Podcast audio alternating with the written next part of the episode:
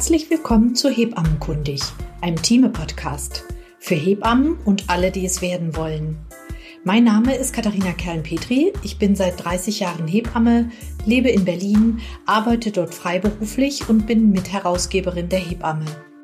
Heute ist die Soziologin Dr. Karin Jurczyk mein Gast. Mit ihr spreche ich über Doing Family und die Relevanz für die Hebammenarbeit.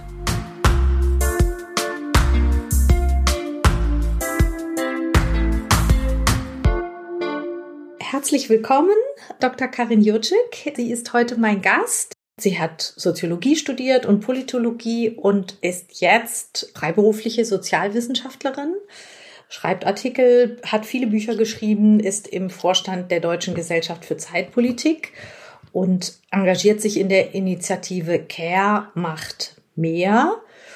Und in der Ausgabe 523 der Hebamme, die hat den Schwerpunkt Bedürfnisorientierung im Wochenbett, hat sie einen Artikel über Doing Family geschrieben. Und wir sprechen jetzt darüber, was das Familienkonzept mit uns Hebammen zu tun hat. Erstmal herzlich willkommen. Ja, vielen herzlichen Dank für die Einladung und ich bin selber sehr gespannt und freue mich auf das Interview. Ja, schön.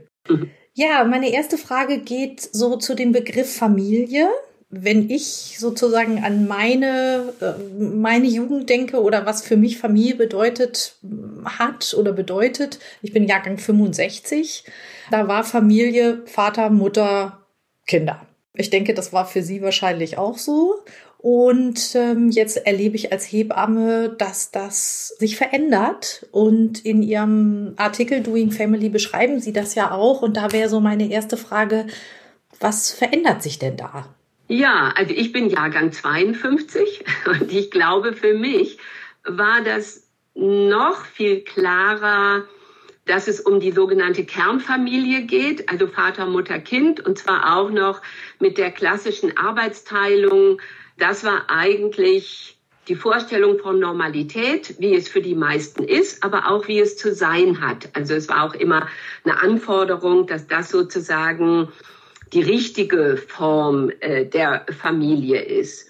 Und wir haben in den letzten Jahrzehnten vielfältige Veränderungen von Familien beobachten können. Deswegen macht es auch durchaus Sinn, über Familien zu reden, weil das einfach schon vom Begriff her auf die Vielgestaltigkeit ähm, von Familienleben heute hinweist. Und das Interessante ist eigentlich das scheinbare Paradox äh, dazwischen, dass wenn man in den großen Befragungen die Menschen fragt, wie wichtig sind ihnen Familie und Kinder, dann kriegt man immer unglaublich hohe Zustimmungswerte. Also die meisten Menschen sagen, ja, das ist mir sehr wichtig. Also mindestens drei Viertel der, der Deutschen sagen, dass ihnen das sehr wichtig ist. Und dann guckt man sich aber genau an, wie das aussieht und wie das gelebt wird. Und dann sieht man, dass sich das doch sehr stark ausdifferenziert hat und der, ähm, der wichtigste Punkt oder einer der wichtigen Punkte ist eigentlich, dass die Ehe deutlich an Bedeutung verloren hat. Also früher war tatsächlich mit Familiengründung, also wenn Menschen ein Kind bekommen, war selbstverständlich, dass sie heiraten. Das ist sehr viel weniger selbstverständlich äh, geworden. Aber dazu kommt, ist auch die Frage, nicht nur wollen Sie verheiratet sein oder nicht, sondern wann machen Sie das? Wie gestalten Sie die Familiengründung? Wen wählen Sie sich aus? Jetzt nur als äh, ein Beispiel, was ja auch mehr in den Mittelpunkt kommt, ist, dass es ja durchaus gleichgeschlechtliche Familien gibt. Also wie, wie ähm, gestalte ich dann die Elternschaft, wie gestalte ich die Partnerschaft? Und das hat sich einfach sehr von Normalitätsvorstellungen entfernt und auch Trennung ist sehr viel selbstverständlicher geworden. Viele stimmen zu, dass wenn eine Ehe nicht mehr gut läuft, es ist auch durchaus richtig und auch durchaus im Wohl der Kinder ist, sich dann äh, zu trennen.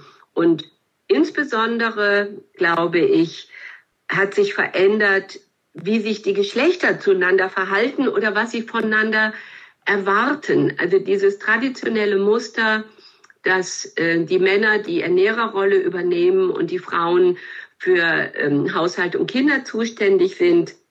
Das ist zumindest, äh, sag ich mal, sehr brüchig geworden und zwar von beiden Seiten her. Also sowohl sind die Männer nicht mehr einfach immer nur die Ernährer, sondern sie möchten sich auch sehr viel stärker in die Familie einbringen. Also die Vaterrolle hat sich geändert, das Selbstverständnis als Vater.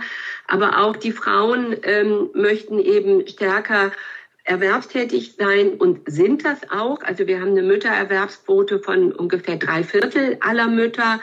Und trotzdem ist es so, und das ist durchaus schon ein Spannungsgebiet, ähm, was sich andeutet, ist, dass die Frauen, obgleich sie mehr erwerbstätig sind, ähm, die immer noch den aller, allergrößten Teil der Haus- und Familienarbeit übernehmen. Und das nehmen sie auch nicht mehr einfach selbstverständlich hin. Also da tun sich immer wieder auch Spannungen auf.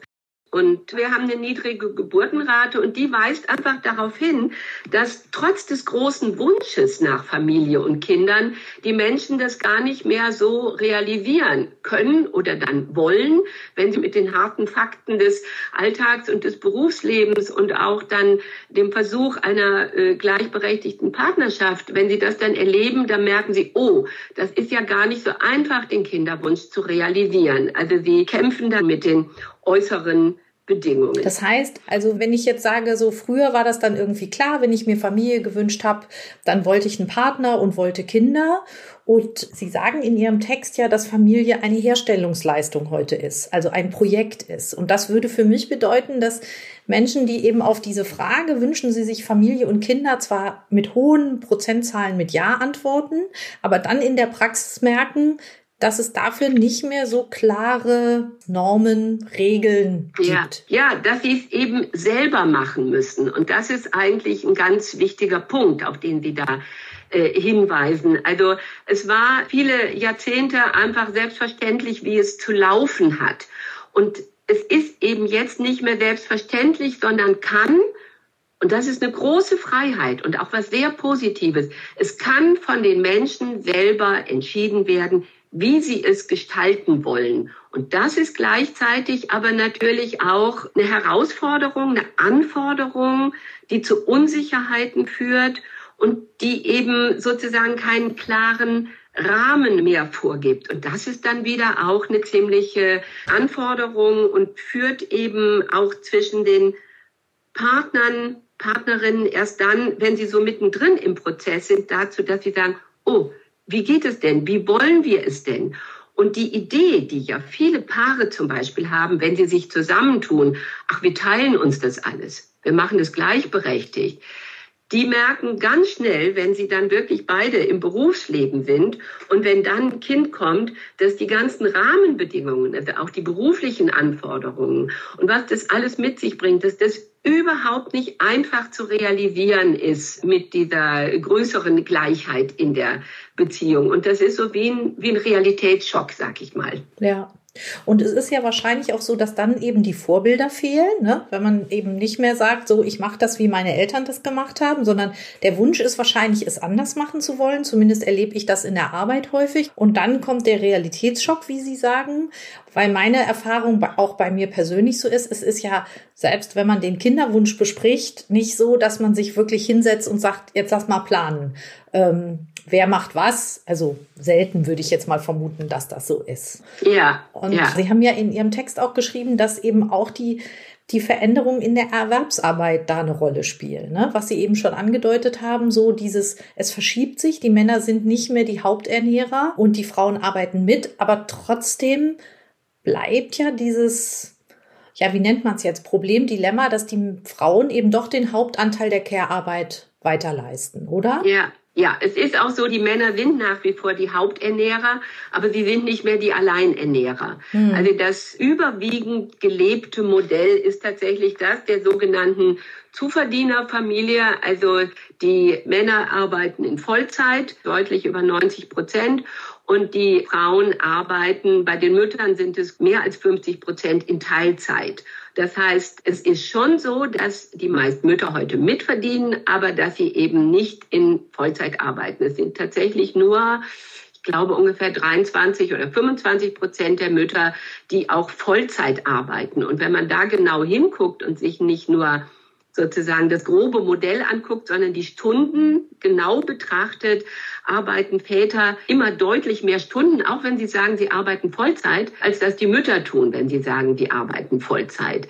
Also der Unterschied besteht nach wie vor sehr deutlich im Ausmaß von Arbeitszeit und eben das Dilemma ist dieser sogenannte Gender Care Gap, also der, der große Unterschied anteils an unbezahlter privater Sorgearbeit, den die Frauen in einem sehr viel höheren Ausmaß leisten, als das die Männer tun. Und da könnte man ja auch oberflächlich erstmal sagen, ja klar, wenn Sie Teilzeit arbeiten, haben Sie auch mehr Zeit für diese Sorgearbeit. Aber es ist tatsächlich so, dass die Untersuchungen zeigen, dass auch die Vollzeiterwerbstätigen Mütter deutlich mehr Sorgearbeit übernehmen als die Vollzeiterwerbstätigen Väter. Also es gibt einfach sehr wenig Egalität in der Arbeitsteilung, auch dann, wenn Frauen Vollzeiterwerbstätig sind. Da ist nach wie vor eine gigantische Schieflage zwischen den Geschlechtern mit ja, fatalen Folgen fürs Einkommen bis hin zur Alterssicherung. Also da liegt ein gigantisches Spannungspotenzial ähm, auch bei, bei jungen Eltern auf dem Tisch ja. täglich. Täglich, genau. Es spielt eben so in den, in den Alltag mit rein. Ist Ihrer Wahrnehmung, dass da so die ganzen Veränderungen, die in der Elternzeitregelung in den letzten Jahren gekommen sind, hat das was verändert? Also das, was die Politik ja immer auch sehr so hm. preist, so die Vätermonate und ach, was da alles so toll ist. Also meine Wahrnehmung ist, dass das nicht so wirklich bisher dazu beigetragen hat, dass da wirklich eine gleiche Aufteilung der Arbeit hm. in der Familie bewirkt. Ja, es gibt dazu auch gute Studien.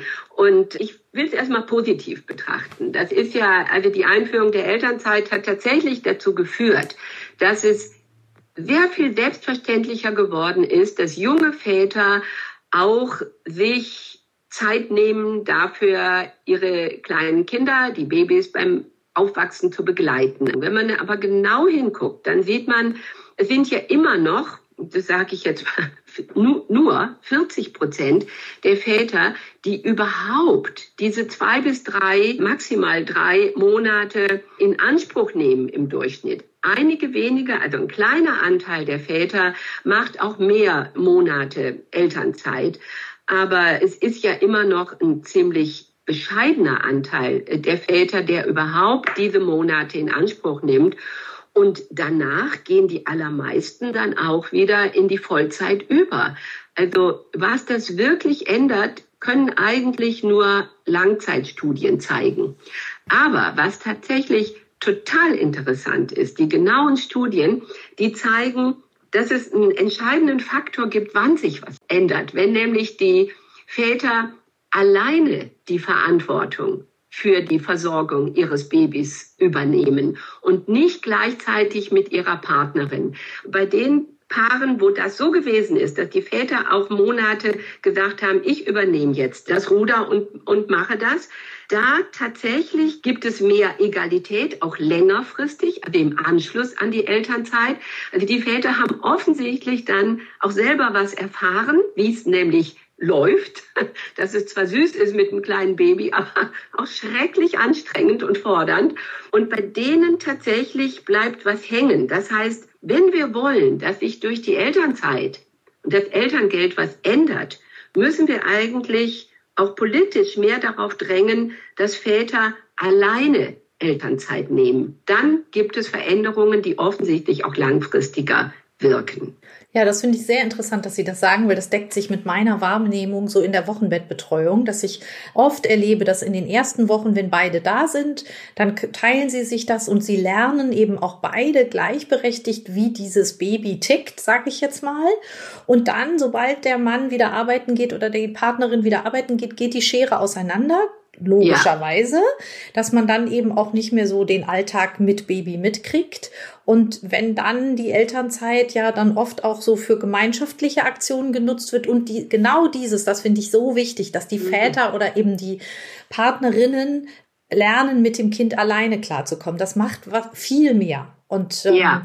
da ist natürlich die spannende Frage, wie kriegt man das politisch hin, weil das ja auch was sehr Privates ist. Ja, das ist eine große Frage, die man auch nicht mit einer Maßnahme sozusagen forcieren kann. Ich glaube, es geht wirklich insgesamt darum, was wird für ein Männerbild verbreitet, wie ist die Erwerbswelt gestrickt, die ja nach wie vor eigentlich von Verfügbarkeit für die Erwerbsarbeit ausgeht. Also mein, meine Kritik geht immer dahin, dass Erwerbsarbeit so gestrickt ist, so normiert ist, dass eigentlich Sorgearbeit überhaupt nicht vorkommt. Die ist überhaupt nicht im Visier auch äh, der Arbeitgeber. Und wenn, dann ist sie im Visier für die Mütter.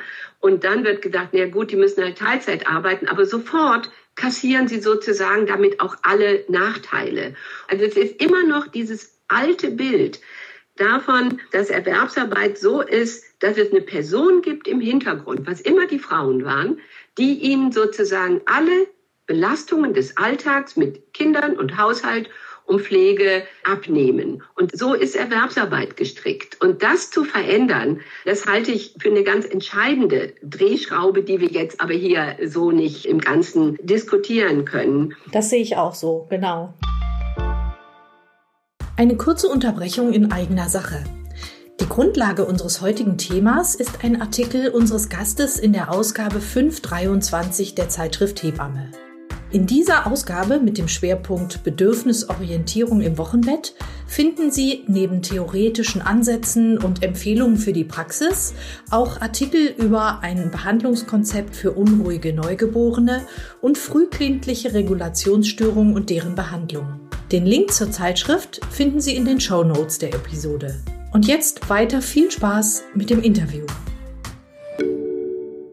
Und ich denke, noch ein weiterer Punkt, den ich auch so aus Ihrem Text entnommen habe, ist, dass es ja eben auch zu dem Familienbegriff, wie er heute dann benutzt wird, eben als Herstellungsleistung und als Projekt, dazu gehört, dass es eben nicht nur äh, die beiden Vater oder Mutter oder die beiden Partnerinnen sind, die die Familie machen, sondern dass da ganz viel drumherum kommt. Also dass man das auch anders denkt, wer da noch so dazugehört. Im klassischen Sinne wäre das eben die größere Familie, Großeltern oder so, aber eben auch Freunde, Nachbarn und dass es da eben auch um die professionellen Akteurinnen geht, die da sozusagen diese Familie mitbegleiten. Und wenn ich jetzt als, als Hebamme Geburtsvorbereitungskurse gebe, dann habe ich da ja durchaus auch eine Chance, den Eltern schon mal so einen kleinen, ja, wie soll ich sagen, Vorgeschmack zu geben, eben auf das, was auf sie wartet. Da haben wir als Hebammen durchaus auch,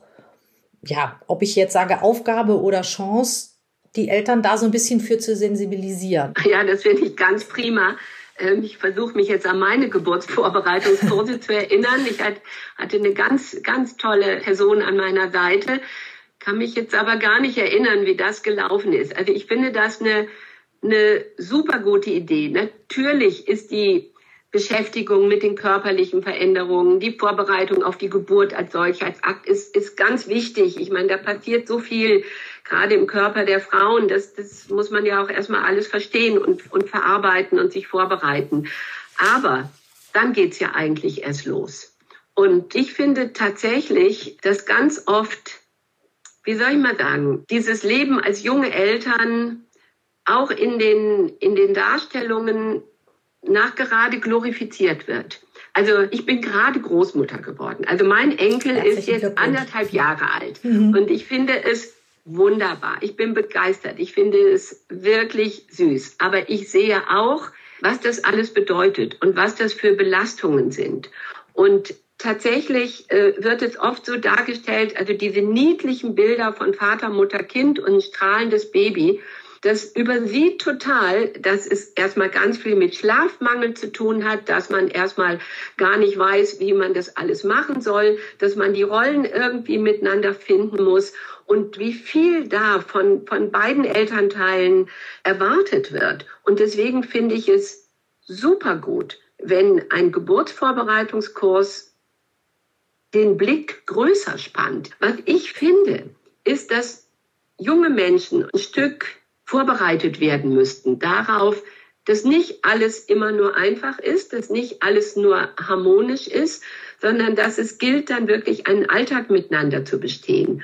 Und wenn das sozusagen mit hineingeht in die Geburtsvorbereitung, so wie Sie das beschreiben, in die Arbeit von Hebammen, finde ich das ganz prima und total angemessen, um diesen Realitätsschock tatsächlich dann auch ein Stück die Schärfe ähm, zu nehmen und dass es nicht alles nur süß und, und niedlich ist. Und dazu gehört, und das finde ich dann auch den wichtigen Beitrag der Familiensoziologie und auch dem, ähm, was ich da in meinem Doing Family Ansatz geschrieben habe, dass wirklich auch ein Wissen darüber vermittelt wird, wie vielfältig heute Familienleben ist, auch wie spannungsreich es sein kann und all die Veränderungen, die das mit sich bringen kann. Für die Realität, für die Veränderung, auch für die Belastungen für Familien, also das alles mit in den Blick zu nehmen und als Hebamme den Blick zu öffnen, dass Familien umgeben sind von Rahmenbedingungen, die finde ich insbesondere in Deutschland dass familienfreundlich sind. Man muss das nicht schwarz malen, aber man muss es eben auch nicht goldig malen. Und das fände ich total toll, wenn dieses Wissen über Familien heute und über Rahmenbedingungen, wenn das bereits ganz früh vermittelt wird. Ja, ich glaube eben so, wie Sie gesagt haben, ne, weder Rabenschwarz noch golden, sondern irgendwo dazwischen. Und ich habe so beim Lesen Ihres Konzeptes auch gedacht, wenn man den Familien vermittelt, dass das ein Projekt ist, das sagt ja, dass es nicht fertig ist. Ne? Und wenn man mhm. sagt, dass es eine Herstellungsleistung ist, dann ist das auch was Positives. Mhm. Ihr leistet da was. Ne? Und das wäre für genau. mich so der zweite Ansatz, ähm, auch in der Wochenbettbetreuung, wo dann ja häufig, ne, also ich erlebe schon so, dass im Geburtsvorbereitungskurs die Paare mich dann dann angucken und sagen, ja, lass sie mal reden, wir kriegen das schon hin, das kann ja nicht so schwer sein.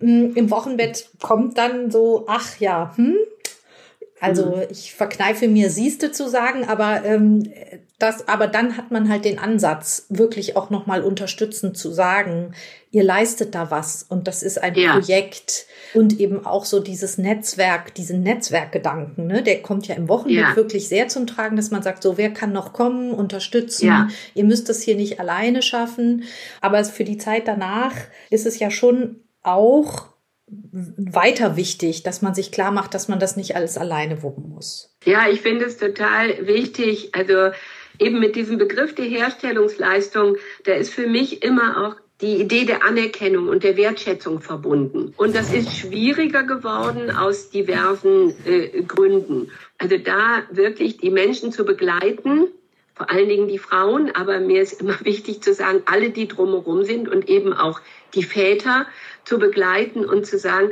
ja, ihr bemüht euch sehr, ihr versucht es toll zu machen und das wertzuschätzen, auch unter widrigen Bedingungen es hinzukriegen. Das finde ich einen ganz wichtigen Aspekt auch dieses Konzeptes nicht entlang einer Idealvorstellung von Familie, von Mutterschaft, Elternschaft zu, zu denken, sondern zu schauen, was tun die konkret? Wie tun sie es? Das wertzuschätzen, was sie tun und wie sie es tun. Selbst wenn es vielleicht auch so ein bisschen entgegen dem eigenen Bild, wie, wie ich oder wie Sie äh, und wie Sie auch als Hebammen, als fachliche Personen das vielleicht richtig finden, was Sie für eigene Vorstellungen haben von dem, wie es gut läuft. Und alle mit ins Boot zu holen, auch von dieser Verengung, sage ich mal, auf die Kernfamilie so ein Stück wegzukommen und eben zu fragen, wer kann noch helfen. Und es ist ja durchaus so, dass ja auch in nicht konventionellen Familienkonstellationen da spielen manchmal die sogenannten Angehörigen gar nicht so eine Rolle, aber es gibt sogenannte Zugehörige. Also da spielen vielleicht Freunde eine zunehmend große Rolle, die dann auch Helfer und UnterstützerInnen sein können. Also da wirklich den Blick zu weiten auf das mögliche äh, Hilfenetzwerk und zu sehen, wie viele da eigentlich beteiligt sind. Und ich finde, Sie haben da auch gerade noch einen Punkt angesprochen, der mir auch nochmal wichtig ist, dass wir uns als Hebammen auch reflektieren, ne? Dass eben sozusagen wir gehen ja auch, wir gehen da als Fachpersonen hin, aber wir haben ja auch eine Vorstellung sozusagen, wie Familie für uns funktioniert und das habe ich auch noch mal beim Lesen des Textes gedacht, dass das wichtig ist, sich da auch immer wieder selber zu hinterfragen, ne? Und wenn man in eine Familie kommt, wo auf den ersten Blick das eben nicht so ideal ist äh, oder nicht meinen Vorstellungen entspricht, dass ich dann aber doch immer wieder gucke, ähm, was leisten die denn da? Ne? Also die kleinen ja. Schritte zu sehen und nicht nur zu sagen, ja, die haben sich jetzt getrennt, das ja. ist ja ganz schrecklich für die Kinder ähm, und, und, und dann so wertend zu werden. Also ich, ich weiß das von mir, dass das auch schnell eine Gefahr ist. Und ähm, das fand ich schon auch ganz spannend zu lesen, ja. dass es eben dieses Doing Family, aber eben ja auch das Undoing Family gibt. Und ja. dass es eben auch sein kann, dass dann so eine Trennung, ja, wie sage ich das jetzt? Sie ist immer schlimm und schwer für, aber dass sie vielleicht auch Sinn macht. Ja, absolut. Also diese Selbstreflexivität, die halte ich für einen wichtigen Bestandteil professionellen Handelns das ist zum Beispiel in, in privaten Beziehungen, also diesem Doing Family zwischen den Menschen in persönlichen Beziehungen, egal wie weit man die jetzt strickt, aber ist es ja schwieriger, das auch einzufordern. Wo es jetzt aber um professionelle Fachkräfte geht, und da sind ja die Hebammen auch, da finde ich es total wichtig, ähm, wenn man jetzt den Horizont auf Familie so weit entfaltet, wie ich das tue, zu sagen, okay, und wo bin ich da? Also meine eigene, meine eigenen Vorstellungen von, was ist gute Mutterschaft, gute Elternschaft, eine gute Familie, immer wieder auch zu hinterfragen und auch übrigens vor dem Hintergrund, dass wir ja eben eine unglaubliche kulturelle Diversität haben inzwischen in unserer Gesellschaft. Also es gibt sehr viele ähm, Gruppierungen mit, mit unterschiedlichen Vorstellungen von was ist eine gute Familie, wie, weil, also diese kulturellen Ideen von Vaterschaft und Mutterschaft, denke ich mir in ihrer Arbeit, da wird auch einiges aufeinanderprallen. Wir sind ja keine homogene Gesellschaft mehr. Und, und da äh, immer wieder Abstand zu nehmen und zu sagen, okay, was, wo kommen die her? Was bringen die mit? Was sind deren Kontexte? Das halte ich für, ein, für einen wirklich wichtigen Aspekt. Aber eben auch, äh, was Sie dann im zweiten Teil angesprochen haben, dieses Undoing Family, das ist mir wichtig. Die Idee der Herstellungsleistung, fokussiert den Blick ja auf das Zusammenbringen, auf das Miteinander. Wie kriegen wir es miteinander hin? Wie stellen wir Gemeinschaft her, zeitlich, räumlich, aber wie stellen wir eben auch Gemeinsamkeit her vom als Identität, als Familie, das ist ja ganz wichtig. Aber es gibt eben auch die Gegenbewegungen. Und da ist es mir wichtig zu sagen, Gegenbewegungen sind auch normal. Die meisten Menschen befinden sich in so einem Wechsel zwischen Annäherung und aber immer wieder auch Distanzierung. Und das kann auch mit Konflikten verbunden sein. Und diese Konflikte sind bis zu einem bestimmten Punkt total normal. Ich glaube, schwierig und belastend. Und das ist dann das Undoing, wo es wirklich um Zerstörung geht. Wird es dann, wenn, wenn die Beziehungen wirklich so konfliktreich werden, ist, dass sie sehr belastet werden, dass sie zerstörerisch sind für die jeweiligen Partner. Und das ähm, äh, gibt es ja auch durchaus. Also da gibt es diese Bewegung von näher hin und weiter weg, aber es gibt eben auch wirklich das Undoing im Sinn von Auflösen, von Distanzieren, durchaus auch von Schädigen. Und es kann durchaus sein, dass eine Trennung eine in Anführungszeichen gute Lösung ist für alle Beteiligten. Trennung tut eigentlich immer weh, aber es gibt in der Nachtrennungsforschung ja durchaus Beschreibungen, auch was die Eltern-Kind-Beziehungen angeht, dass manches danach entspannter ist als vorher. Wenn Eltern in einem sehr spannungsreichen Verhältnis zueinander leben, kann es auch für die Kinder wirklich besser sein, sich zu trennen. Und das sozusagen auch als nicht ein Drama wahrzunehmen, sondern als eine Möglichkeit, Familienbeziehungen gut und nicht schädigend zu leben, das finde ich äh, ganz wichtig. Ja, und ich glaube, da kann ich auch sozusagen eine Rolle der Hebammen sehen. Wir haben ja so sozusagen aus unserem medizinischen Verständnis häufig die Rolle, dass wir sagen, eben wir bestärken das Normale, also das Normale einer Geburt, das Normale einer Schwangerschaft, weil die Bestrebung in der Medizin, das doch alles eher so in die Risikogeschichte zu schieben, ist ja durchaus da. Und das wäre so mein Ansatz, den ich da sehe an dem, was Sie gesagt haben, dass, dass das auch, also ich darf ich darf mich nicht sozusagen, ne, ich bin weiterhin ein medizinischer Beruf und Hebamme, also ich bin keine Psychologin und mhm. keine Soziologin, aber in dieser ersten Zeit doch auch eben das Normale in einem Familienleben immer wieder zu bestärken und den Eltern auch zu sagen, ähm, ja, das geht auf und ab und ihr geht voneinander weg und aufeinander zu und das ist normal. Ne? Das ist ja. ja auch eine, würde ich denken, eine wichtige Bestärkung. Ja. ja die wirklich entdramatisiert, weil, also nochmal, ich glaube, gesellschaftlich wird so häufig das alles so niedlich dargestellt. Aber faktisch, und das werden Sie sehr oft erleben, werden die jungen Mütter sehr alleine gelassen in ihrer Situation. Und dann ist es manchmal gar nicht mehr so niedlich. Also da, ähm, da sozusagen den Blick für die, für, für diese Art von Normalität, dass es konfliktreich ist, dass es nicht immer harmonistisch ist, äh, das zu bestärken. Ähm, und, und zu sagen, ja, regt euch nicht unbedingt auf. Und es ist auch nicht immer eure individuelle Schuld. Es sind wirklich sehr oft die Rahmenbedingungen. Zum Beispiel zu kleine Wohnungen. Also hier, ich lebe in München, Wohnraum ist nachgerade unbezahlbar, wenn man nicht schon lange hier wohnt. Und dann in kleinen Wohnungen und dann zum Beispiel in Corona-Zeiten aufeinander zu hängen, dass es da knallt und kracht. Das ist nicht unbedingt die Schuld der Leute.